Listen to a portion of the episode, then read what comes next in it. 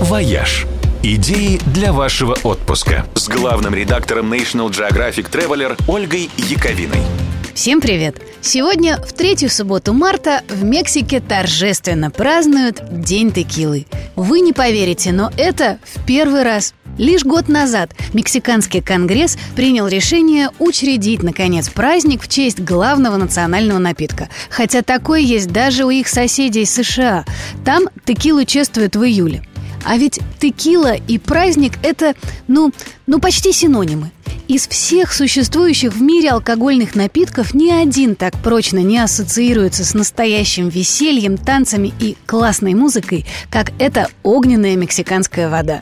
Недаром песни про текилу и про легендарные коктейли с ее участием Маргарита и Текила Санрайз есть в репертуаре огромного количества постоянных фигурантов плейлиста «Радио 7 на семи холмах» от Иглс до Эда Ширана.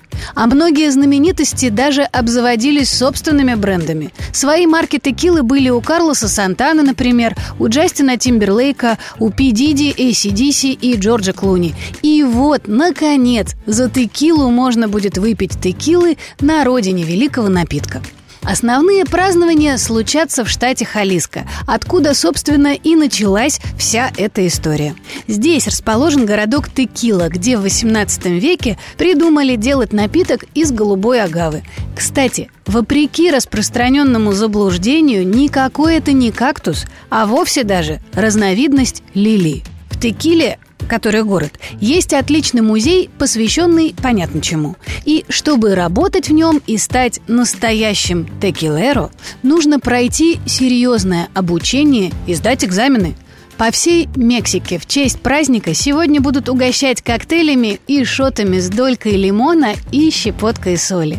А лучшие миксологи страны съедутся на конкурс и будут придумывать новые горячительные и прохладительные комбинации.